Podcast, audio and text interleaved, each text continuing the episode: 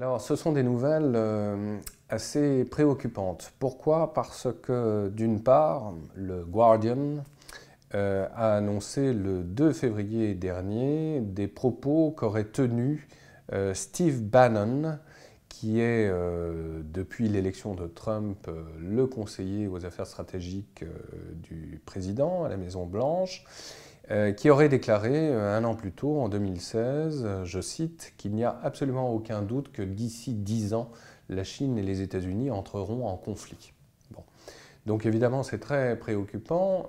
alors, interrogeons-nous justement sur la course aux armements qui existerait de part et d'autre eh bien, elle est très réelle. C'est-à-dire que quand on commence à, regarder dans la littérature spécialisée, on se rend compte que euh, déjà Donald Trump, c'est l'une de ses premières décisions, a décidé de faire passer le nombre de 272 bâtiments de guerre actuellement à 350, euh, et notamment la construction de trois porte-avions supplémentaires. Donc c'est tout à fait euh, intéressant d'une certaine manière.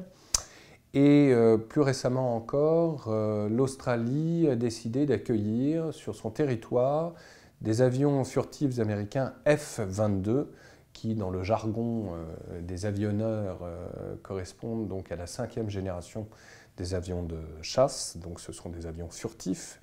Et du côté chinois, la Chine, elle, plus modeste, a annoncé la mise en chantier de 20 bâtiments de guerre pour sa marine en 2016 et euh, elle s'apprête à terminer donc la construction de son deuxième porte-avions.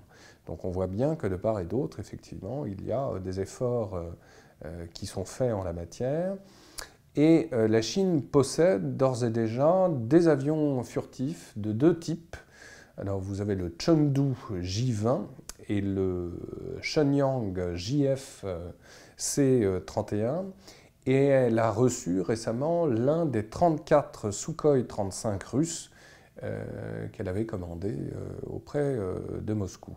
rappelons que le Shenyang JFC 31, pour les spécialistes, serait en fait une recomposition du F-117 américain qui avait été abattu au-dessus du Kosovo par les Serbes et dont un certain nombre de pièces auraient été transmises euh, aux Chinois. En tout cas, euh, l'histoire nous le dira peut-être un jour, mais c'est intéressant de rappeler euh, ces suppositions.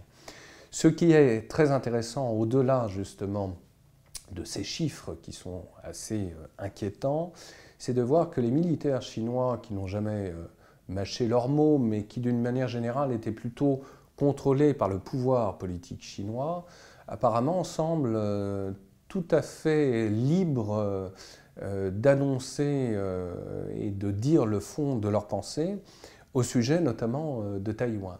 Et ils sont en cela relayés par des hommes politiques du gouvernement chinois qui ne mâchent pas non plus leurs mots pour qui veut les entendre, notamment le ministre chinois des Affaires étrangères, Wang Yi, qui, à la suite évidemment de la fameuse affaire Trump, Tsai Ing-wen, la présidente taïwanaise, a déclaré ceci Ceux qui tentent d'attaquer euh, la politique d'une seule Chine soulèvent un rocher qui leur retombera sur le pied. Bon, donc euh, on a bien compris ce que cela signifiait. Et le ministre de la Défense chinois, quant à lui, Chang Wen-suen, disait ceci Certains pays qui ne voient que leurs propres intérêts de sécurité au détriment de ceux des autres ne cessent de renforcer leur appareil militaire et leurs alliances. Donc on sent bien qu'il y a une rivalité euh, verbale. Et euh, ce qui est préoccupant aussi, cette fois-ci du côté américain, c'est de voir dans ce contexte que euh, James Mattis, personnage extrêmement important puisqu'il a été confirmé récemment comme secrétaire d'État à la défense du nouveau président américain, a entamé récemment, au début du mois de février, une visite euh, en Corée du Sud, mais aussi au Japon. Euh, donc loin en fait de remettre en cause euh, le dispositif des alliances entre les États-Unis et ses plus proches alliés en Extrême-Orient, on voit bien que Matisse s'est rendu et à Séoul et à Tokyo et c'est une façon évidemment d'avertir les Chinois de ne pas aller trop loin justement dans ce qui est considéré comme une forme d'expansionnisme chinois euh, dans la région. Rappelons en quelques mots qui est euh, James Mattis, qui est un personnage extrêmement influent dans les milieux autorisés américains. C'est un ancien officier général des Marines qui ne mâche pas ses mots et qui pourrait être comparé, on avait fait une émission récemment au général Stilwell, hein, euh, qui en 2005 a déclaré dans une discussion publique, je cite, euh, que l'on pouvait éprouver du plaisir à tuer certaines personnes. Alors évidemment, il ne s'était pas fait que euh, des amis, mais au-delà de ses coups de gueule, c'est un véritable stratège. Il a été chef des opérations au Pentagone et d'un point de vue de sa pensée stratégique, il est clairement anti-russe au contraire de, Trump. Donc de ce point de vue-là, il n'y a pas, semble-t-il, d'accord entre les deux hommes. Et euh, par rapport à la Chine, euh, il ne mâche pas ses mots, c'est-à-dire qu'en 2015, il avait déclaré ceci, il faut nier à la Chine son pouvoir euh, de veto territorial en mer de Chine du Sud.